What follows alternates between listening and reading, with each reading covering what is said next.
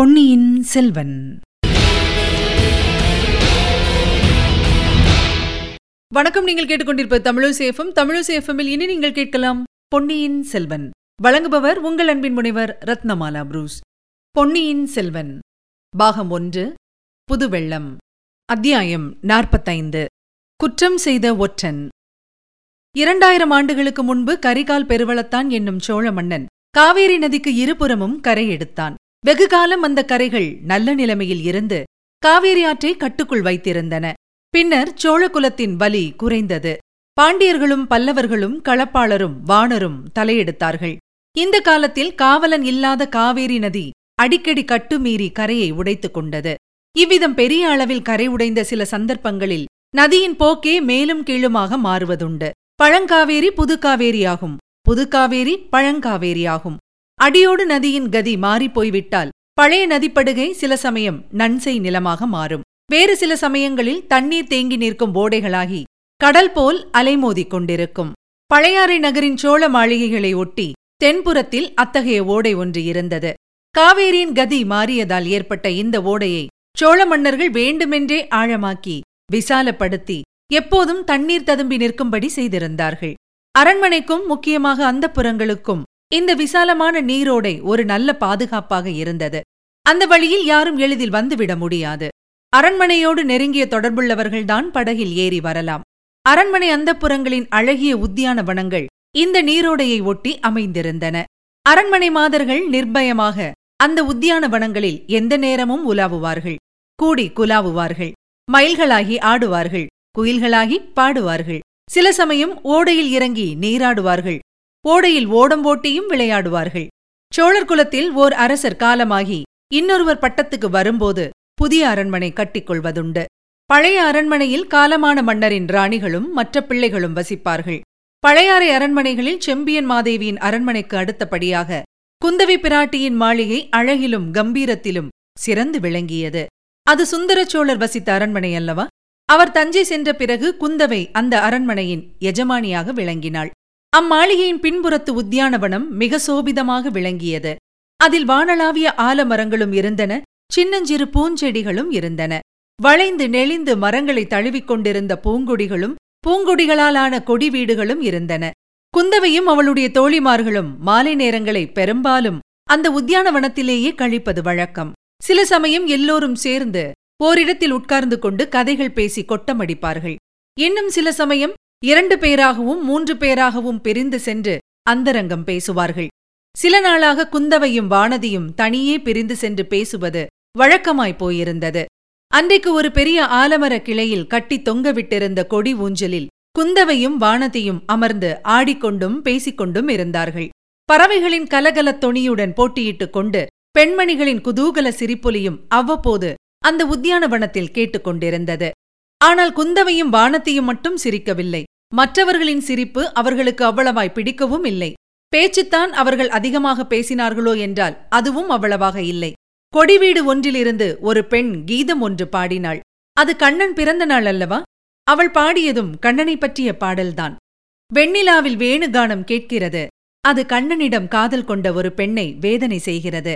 அவள் தன் வேதனையை வாய் திறந்து வெளியிடுகிறாள். மரக்கிளையிலிருந்து ஒரு கிளி அவளுக்கு ஆறுதல் சொல்லுகிறது.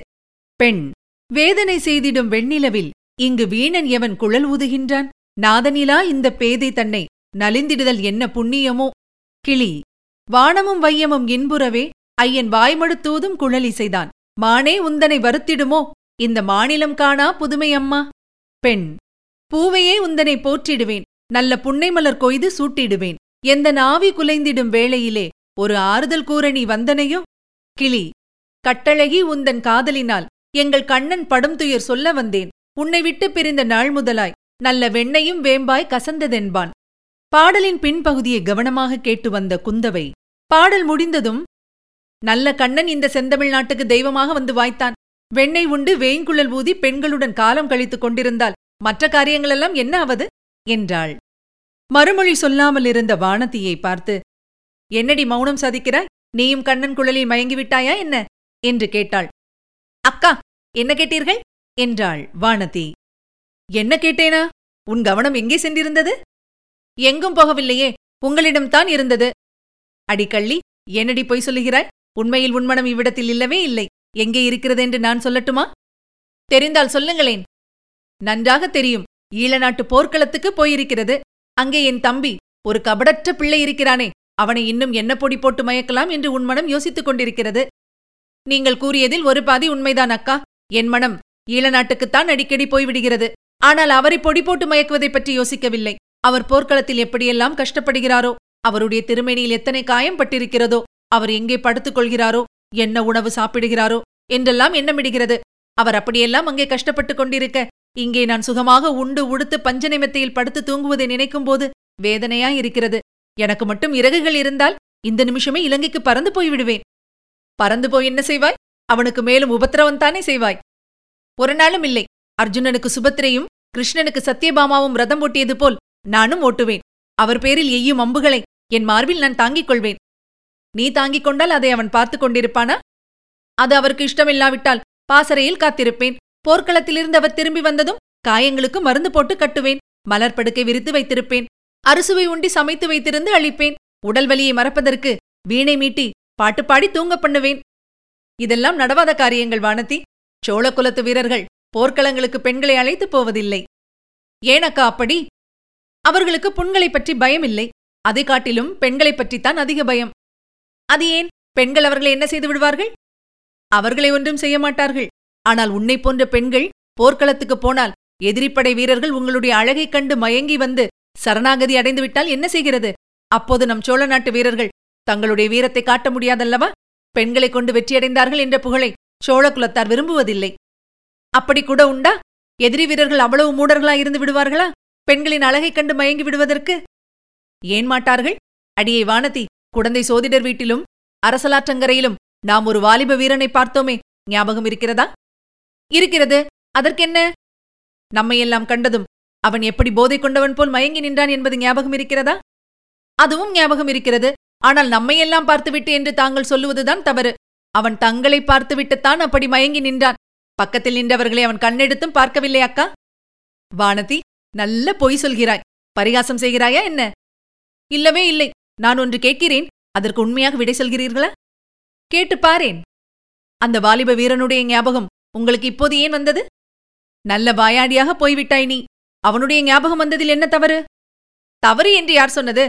நான் சொல்லவில்லையே. அது மிகவும் இயற்கைதான். எனக்கு கூட அந்த வாலிபனுடைய கதி அப்புறம் என்னவாயிற்றோ என்று கவலைதான்.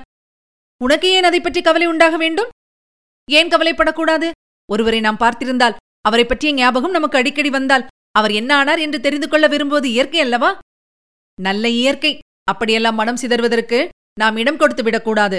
மனத்தை கட்டுப்படுத்தி வைக்க வேண்டும். அதோ கேளடி வானதி அது என்ன பறைச்சத்தம்? அந்த குரல் என்ன சொல்லுகிறது? சற்று கவனமாக கேள் பார்க்கலாம். ஆம். தூரத்தில் எங்கேயோ வீதியில் பறை கொட்டும் சப்தமும் நடுநடுவே மனித குரல் கூச்சலிடும் சப்தமும் கேட்டது. காது கொடுத்து கவனமாக கேட்டபோது மனித குரல் கூறியது இது என்று தெரிந்தது. சத்ரு நாட்டிலிருந்து வந்த ஒற்றன் ஒருவன் தஞ்சாவூர் கோட்டையில் பொய்முத்திரையை காட்டி புகுந்து உளவறிந்து கொண்டு ஓடிவிட்டான். இரண்டு பேரை மரண காயப்படுத்திவிட்டு தப்பிப் போய்விட்டான். வாலிப பிராயத்தினன் வாட்டசாட்டமான தேகம் உடையவன் இந்திரஜித்தை போன்ற மாய தந்திரக்காரன் பெயர் வல்லவரையன் வந்தியத்தேவன். அவனுக்கு அடைக்கலம் கொடுப்போருக்கு மரண தண்டனை விதிக்கப்படும். அவனை பிடித்துக் கொடுப்போருக்கு ஆயிரம் பொன் பரிசு அளிக்கப்படும். தஞ்சை கோட்டை தளபதி பழுவேட்டரையர் காலாந்தக கண்டரின் கண்டிப்பான கட்டளை. இவ்விதம் மனித குரல் கூறி முடித்ததும் பறை தம் தம் தட தட தம் என்று முழங்கியது. குந்தவி தேவியின் திருமேனி ஏனோ நடுங்கியது. அச்சமயம் தாதி ஒருத்தி வந்து தேவி ஆழ்வார்க்கடியார் என்னும் வீர வைஷ்ணவர் தங்களை பார்க்க வந்திருக்கிறார். ஏதோ அவசர காரியமாம் என்றாள். இதோ வந்துவிட்டேன் என்று சொல்லிவிட்டு குந்தவை கொடி ஊஞ்சலிலிருந்து இறங்கிச் சென்றாள். இதுவரை நீங்கள் கேட்டது பொன்னியின் செல்வன். வழங்கியவர் உங்கள் அன்பின் முனைவர் ரத்னமாலா புரூஸ். மீண்டும் அடுத்த அத்தியாயத்தில் சந்திக்கலாம். இணைந்திருங்கள் மகிழ்ந்திருங்கள்.